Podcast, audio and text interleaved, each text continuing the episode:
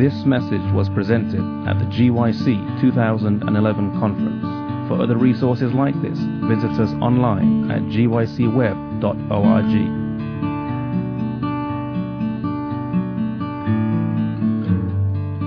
You have your Bibles today? How many of you have your Bibles?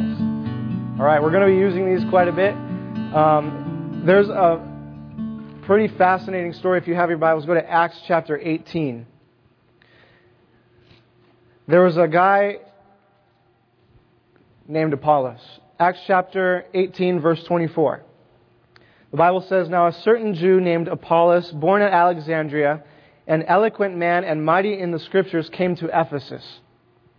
And this man had been instructed in the way of the Lord, and being fervent in spirit, he spoke and taught accurately the things of the Lord, though he only knew the baptism of John.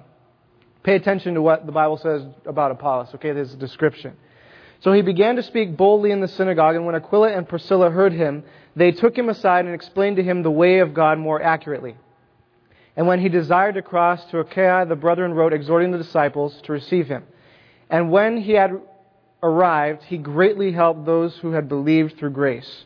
For he vigorously refuted the Jews publicly, showing from the scriptures that Jesus is the Christ. I like this guy, Apollos, because he's, he's very bold and he's very outgoing. He's outspoken. He's very educated. The Bible says he can teach the Bible accurately. Notice what it says in verse 18 he was mighty, or verse 24, he was mighty in the scriptures. Don't we all wish we could be mighty in the scriptures, right? mighty in the scriptures, and he was instructed in verse 25 in the way of the Lord and fervent in spirit. He spoke and he taught accurately the things concerning the Lord. This is a, this is a good description. If, if somebody could say this about me all of the time, I'd be very happy. Okay? Not everything that I've ever said has been very accurate. I'm human, okay? Forgive me. But he, the Bible says he was accurate in the things of the Lord. But he had one deficiency. What was it? He only knew the baptism of John. And he began to go and he began to teach, and he, he was helping the disciples in Ephesus, the Bible says. He came to Ephesus and he preached every day about the gospel. Here's somebody who's educated in the Bible, probably knows it cover to cover. He can explain Jesus through the Messiah's prophecies. But yet in verse 28, he vigorously refuted the Jews publicly, showing from the scriptures that Jesus is Christ. He is out there doing active evangelism. But when you get down to chapter 19 in verse 7, it says, Now the men were about 12 in all. That means after every day of him going out preaching publicly in the synagogues, professing, you know, the Bible, showing, you know, from scripture about Jesus, telling people about Christ, he only had 12 converts. Does that sound like great success? You can say no. It doesn't. Okay? That doesn't 12 people for all that work. And so when Paul comes in chapter 19, it happened while Apollos was at Corinth that Paul, having passed through the upper regions, came to Ephesus. And he only found 12 people. And he said, Did you receive the Holy Spirit? He's, he's saying, Why couldn't this man turn the town upside down? with his head knowledge, with his ability to reason from the scriptures, he should have had success. And he goes right to the, to the punchline Have you received the Holy Spirit? And they don't even know who the Holy Spirit is.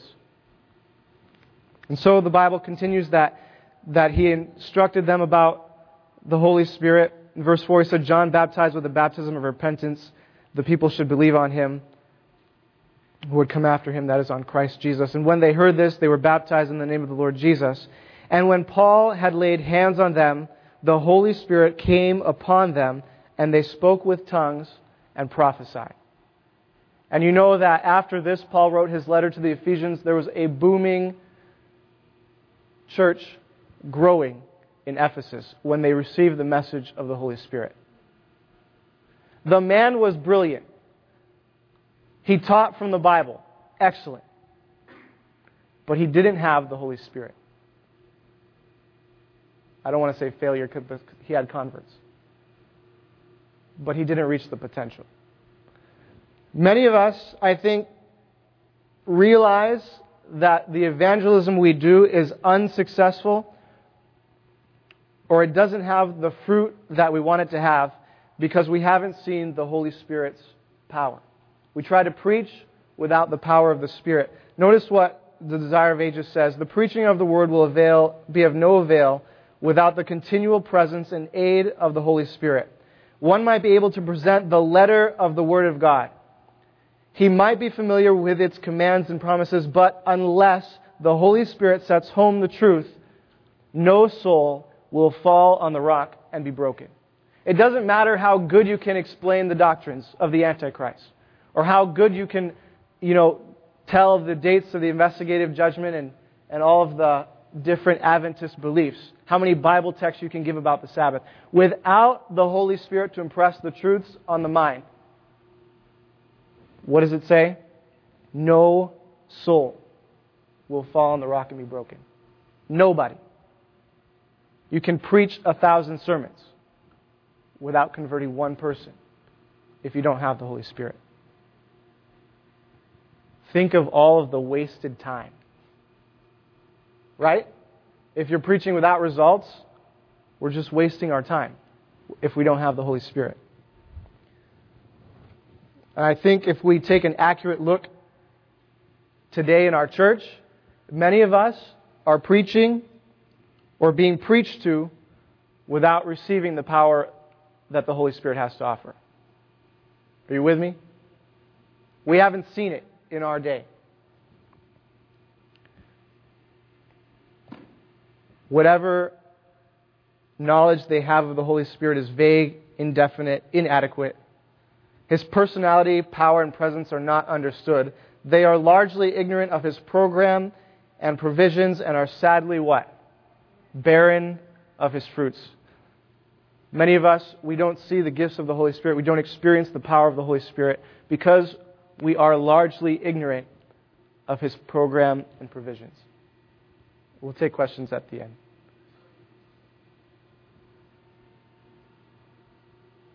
So it's important for us to know about the Holy Spirit, right? We can see that we have, uh, from what Valmy shared, we have more than enough, more than, uh, I don't know what the right, how to, the right way to put this is, but there's more than enough resources for us. There's more, the Lord has made more than enough provisions for us to receive the Holy Spirit. But it's just that we don't understand how. Okay? Many of us have been preaching like Apollos without knowing the Holy Spirit's power rather than like Paul, who experienced it on a daily basis. That is the reality that we live in today. I want the fruits of the Spirit, don't you? So, how do we get it? We have to understand what it means to be filled with the Holy Spirit and what has to take place for us to be filled. If you uh, have your Bibles, go to John chapter 14. What chapter did I say? John chapter 14. All right, you're with me. I know these sessions can be long, and I'm at the second half, so after breakfast and after an hour, you're probably already tired. John chapter 14, starting in verse 15, Jesus says, If you love me, keep my commandments, and I will pray the Father, and he will give you another helper, that he may abide with you forever the Spirit of truth, whom the world cannot receive because it neither sees him nor knows him, but you know him, for he dwells with you and will be in you. I will not leave you orphans, I will come to you. In verse 20, and that day you will know that I am in my Father, and you in me, and I where? In you. So the Holy Spirit is the one who is supposed to dwell within us. The Bible says that he dwells with you and in you, and then I in you. If you look in Ephesians chapter 4, 16, Paul says that the Holy Spirit is the one who fills your life inside over and over again. The Bible says the Holy Spirit is the one who is in you, filling you inside. But then in verse 20, the Bible says, On that day, you will know that I am in my Father, and you in me, and I, who's talking? Jesus. Jesus in where? In you. The Holy Spirit is the very presence of Jesus in the life. You see that from the text? The Holy Spirit is Jesus' presence dwelling in us. Notice the statement. In the plan of restoring in men the divine image, it was provided that the Holy Spirit should move upon human minds and be as the presence of Christ, a molding agency upon the human character. The impartation of the Spirit was the impartation of the very life of Christ. The Holy Spirit is Christ's representative, but divested of the personality of humanity and independent thereof. The Holy Spirit is the vital presence of God. You hear that? So the Holy Spirit's job is to be in us, the presence of Jesus in our lives everywhere we go. Personal fellowship with Jesus makes all the difference in our Christian experience. We need His Spirit revealing His life, His power, working out His obedience in our lives to transform us and make us real Christians. Can't have it any other way. The second thing that the Holy Spirit does is it brings the likeness of Christ's character into our life. If you look at the disciples before Pentecost, you realize that they were a very selfish group of people. They wanted to be the greatest. They had a lot of pride, a lot of ambition. And then you look at Jesus, who was unselfish, very humble, and you think they did not get his character while he was on earth. Because even up until the end, they were still arguing about who was going to be greater. But when the Holy Spirit was poured out, the results were complete heart transformation. The message of, of the Savior was carried to the entire inhabited world. They were motivated to do radical missions in remote places of, of the world. And if we think it's rough today, it's probably even rougher back then. When the Holy Spirit was poured out, He brought those characteristics, the disposition, the very likeness of Jesus. We've got uh, this statement from Testimonies to the Church. One subject of emulation swallowed up all others, talking about the disciples. The only ambition of the believers was to reveal the likeness of Christ's character and to labor for the enlargement of his kingdom. The presence of Jesus in our lives and the likeness of Jesus' characters in ours. And finally, if you turn to Acts chapter 1, verse 8, finally, as in what it means to be filled with the Holy Spirit. The third thing that the Holy Spirit gives us is the power of Jesus. Acts chapter 1, verse 8, the Bible says, But you shall receive power when the Holy Spirit has come upon you, and you shall be witnesses to me in Jerusalem, in Judea, and Samaria, and to the ends of the earth. We heard a little bit about this last night, if you were at the meeting, where start with my church, right? Effect the cause is how Justin put it. But you shall receive power when the Holy Spirit has come upon you. The, the power is from the presence of Jesus. The presence of the Spirit with God's workers will give the proclamation of the truth a power that not all the honor or glory of the world could give. The Bible and the Holy Spirit doesn't give us political power like some people would have us believe. It doesn't give us wealth or riches or great influence necessarily, but it gives us power to proclaim the truth of God.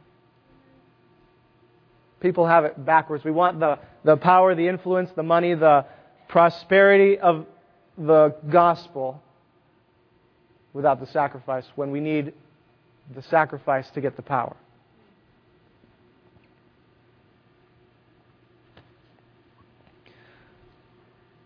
In Colossians 129 I like this that Paul talks about how God's power has worked in his life Colossians chapter 1 verse 29. The Bible, we'll start in verse 28. Him, Jesus, we preach, warning every man and teaching every man in all wisdom, that we may present every man perfect in Christ. To this end I labor, striving according to his working, which works in me mightily. Paul had this mighty power to proclaim the gospel message because God was working in him, giving him the power to proclaim the truth. That's what it means to be filled with the Holy Spirit, to have the presence of Jesus, the likeness of Jesus, and the power of Jesus. And we need that in order to proclaim the message that we have as Adventists. We need the power of Jesus, but we can't have that without his likeness. And we can't have his likeness without his presence. That's what it means to be filled. And I want that infilling because I'm tired of seeing the church go about preaching and teaching like Apollos instead of like Paul, without results. When if we just had the Holy Spirit, lives would be changed. The church would be a place a lot different than it is now. So, how do we have the infilling of the Holy Spirit? That's what we all want to know, right? That's why we're here. How can I have the Holy Spirit in my own life? In Acts chapter 1, this is where we find what the disciples were doing. And I think it's probably something more simple than we would like. If it was some complex formula, we would memorize it, you know, x is equal to negative b plus or minus the square, you know, all these quadratic formulas that we memorize in Algebra 2, Algebra 1, or wherever. It was a long time ago. If it was something complex, we would memorize it, but it's something more simple. The Bible says in, in Acts chapter 1, verse 4, the conditions for the promise. And being assembled together with them, he commanded them not to depart from Jerusalem, but to wait for the promise of the Father. So as Jesus was ascended into heaven, he told them to stay in Jerusalem and wait. And I think this is probably something that we're not that good at. We're not good at waiting, right? We want to at least do something. At least that's how I am. I can't just sit around that easily and wait. And many of us, you know, we're like, when I was a kid, I used to like to play some pranks, and I would go to my neighbor's house, I'd ring the doorbell, and run away, right? They would come to the door, open the door, and, and you know, I would get a good laugh because nobody would be there. They'd close the door, and I'd go and do it again and run away. And many of us were kind of like that when we wait for the Lord. We pray for the Holy Spirit or pray for something else. We ring the doorbell of heaven, but before Jesus answers the door, we're gone. See you later. Right? Waiting is not something we're good at. But the Lord told the disciples to wait at Jerusalem. I'm going to come back to this in a, in a minute. Then you get to verse 14, and the Bible says they were all continued with one accord. We're talking about unity, so we're going to look at this verse even more. But this gives us a glimpse of what the Christian community was like. Did they have differences? Yeah. You can't put two people together without getting some difference. Okay? But did that stop them from getting the Holy Spirit? It didn't. The Greek word here is homothumadon. Thankfully, nobody can pronounce Greek correctly, so I don't have to worry about my pronunciation. And uh, I found this uh, interesting thing on Bible Gateway that uh, this Greek word is kind of uh, gives the imagery of of two ideas to rush along and in unison. Okay, so they're in one accord. They're rushing along in unison. It's it's like this concert it's musical, the, where the sound, the notes, which are different, harmonize in pitch and in tone. As the instruments of one great concert under the direction of a concertmaster, so the Holy Spirit blends together the lives of the members of the church. Have you ever been to an orchestra and heard just the most beautiful music? Some of you have musical abilities that far exceed mine one person can be playing a tune, and if you listen to them by themselves, that tune might not sound so good. The notes might conflict with somebody else's notes sitting just a few spaces over. But when you put them all together with the entire orchestra, you get a sound that you wouldn't experience anywhere else. This is the, the picture, the idea that the early church, the community of believers before Pentecost, was experiencing this kind of unity. Even though not all the notes were the same, the sound was great. You get the picture? They're rushing along in unison, moving forward together. And then the Bible says also in verse 14 that they were in one accord in prayer and in supplication with the women and Mary, the mother of Jesus, and with his brethren. Here they are, they're praying in unison with prayer and supplication. And I think this is key because Jesus says to ask for the Holy Spirit. How much more willing is God to give good gifts to us than we are to give good gifts to our children? So, prayer and supplication. I want to read you uh, one statement. Under the training of Christ, the disciples had been led to feel their need of the Spirit. No longer were they a collection of independent units or discordant, conflicting elements. No longer were their hopes set on worldly greatness. They were of one accord, of one heart and soul. The days of preparation were days of deep heart searching. This isn't prayer like we pray every morning. These are days and nights of agonizing prayer. The disciples felt their spiritual need and cried out to the Lord for the holy unction that was to fit them for the work of saving souls. They prayed with intense earnestness. I like the intensity that this is written. They prayed with intense earnestness for a fitness to meet men and in their daily intercourse to speak words that would lead sinners to Christ. Putting away all differences, all desire for the supremacy, they came close together in Christian fellowship. Christ filled their thoughts. The advancement of his kingdom was their aim. In mind and character, they had become like their master, and men took knowledge with them that they had been with Jesus. This is the kind of praying that was going on. It wasn't something that comes by just casual prayer. You can't have the Holy Spirit without asking. And Jesus says that men ought always to pray and not lose heart. Sometimes we pray and we don't see the answers, and so we stop praying because we figure God heard us the first time. Have your parents ever gotten mad at you when you asked for something and they didn't respond right away, so you asked again? And then you asked a third time? And then they're like, I told I heard you the first time. Okay? the Lord is not like that. He heard us the first time, the second time, and the third time, and he wants to hear it again the fourth time until he answers. Finally, you get to verse 20 in Acts chapter 1. And Peter starts quoting scripture and he says, It is written in the book of Psalms, let his dwelling place be desolate and let no one live in it, and let another take his office. They weren't just singing hymns and praying for these 10 days or these 50 days after the, res- the ascension.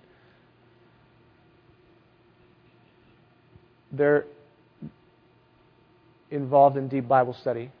They're looking at the Bible and seeing these things in prophecy, and then they realize that they have a work to do, and so they're applying the Bible to their lives.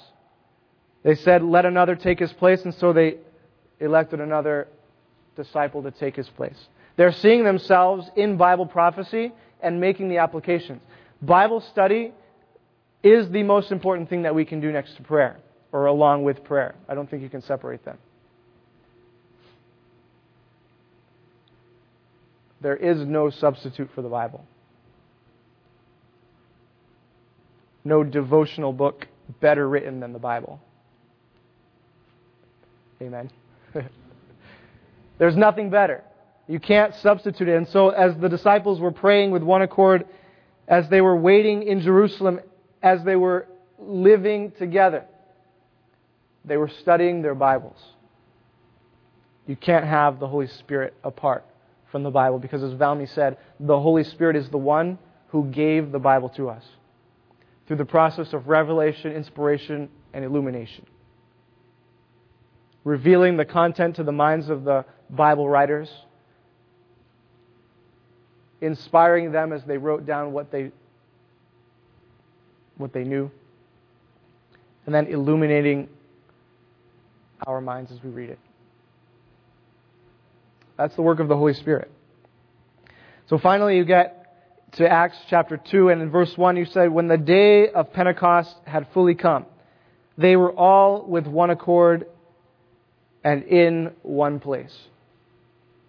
In verse 4 of chapter 1, Jesus said that they shouldn't depart from Jerusalem, but to do what? To wait. And then you get to chapter 2, verse 1, and it says they were all in one place. That tells me that they were obedient to what Jesus said. Imagine if Peter had gone to, to Ephesus instead of staying at Jerusalem, what would have happened? The Holy Spirit would have been poured out and Peter wouldn't have gotten it. He wouldn't have preached that sermon. 3,000 people wouldn't have responded to his call. You can't have the Holy Spirit while being disobedient to the commands in Scripture, to the requirements of the Bible.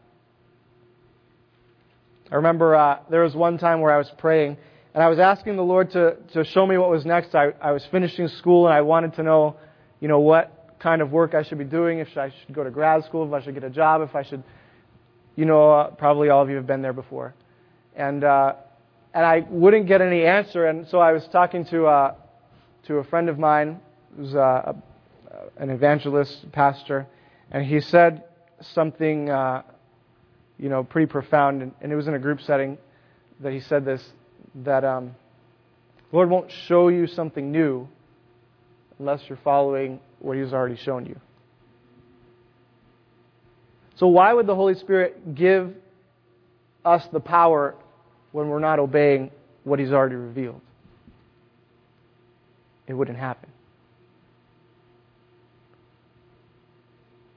Obedience is a prerequisite to receiving the Holy Spirit. So we look at our, our lives today, we look at the church today, and it's fair to analyze the conditions of our church. We live in this world. This is our church. We are the ones responsible for changing it or keeping it the same. The decision the decision is going to be ours. We can have the presence of the Holy Spirit, the presence of Jesus, the likeness of his character, the power that comes from his indwelling inside of us, or we can keep things the same. That is our choice. The Bible says in Revelation 18, verse 1, that in the light of the second coming, the earth would be filled with the glory of God. As the earth is filled with the glory of God, we know that this is the, the work of the latter rain. And we think, at least the tendency is to think, you know, the glory of God is some great light that's going to shine throughout the world and people are going to be converted. But in reality, it's probably less glorious on the outlook because it's God changing the individual heart inside one life at a time and that spreading and infecting everybody. And the, the glory is the likeness of his character that's spreading, not some artificial light that goes around the world in heaven's eyes, it probably looks like light because that light is filling our hearts. But in our eyes, that work is just inside me. So you could be experiencing or surrounded by the outpouring of the latter rain and miss it entirely because you can't see what's going on inside. So that work for you and for me is an individual work. We can pray for the Holy Spirit, we can ask for it, but if we're not living in accordance with the Bible, we'll never get it. Does it make sense so far? If you look at your own life and ask if your witness is weak, if you lack power, if you have a character unlike Jesus, we all have work to do. But if we realize that we need to change, the decision and the responsibility rests with us. There's nothing else that we need to worry about. And Jesus told a parable and he said that the children of this world are in their day wiser than the children of light. The people in the world are smarter and sometimes wiser than Christians because they make provisions for themselves, for the future. but yet we neglect our own spiritual lives. So the application of this is for you and for me. It's our choice. It can be filled or not be filled. It's up to us. I want to close with uh, one more statement, and then we're going to break up, or we can ask a few questions, and then we'll break up in groups to pray. This, uh, the book Coming of the Comforter by Leroy Froom says the Holy Spirit came as the Holy Spirit came at Pentecost after the enthronement of Christ in heaven. So it is not until Christ is enthroned king in the individual heart that the personal Pentecost comes. This is our greatest individual need, and therefore our greatest collective need. Just as Pentecost came after Jesus was enthroned king of the universe in heaven, our Pentecost won't come until he's enthroned in our hearts. Do you want that enthronement? To have Jesus there. I want that. This message was recorded by Fountain View Productions for GYC. GYC, a supporting ministry of the Seventh day Adventist Church, seeks to inspire and equip young people to be vibrant, Bible based, and Christ centered Christians. To download or purchase other resources, visit us online at gycweb.org.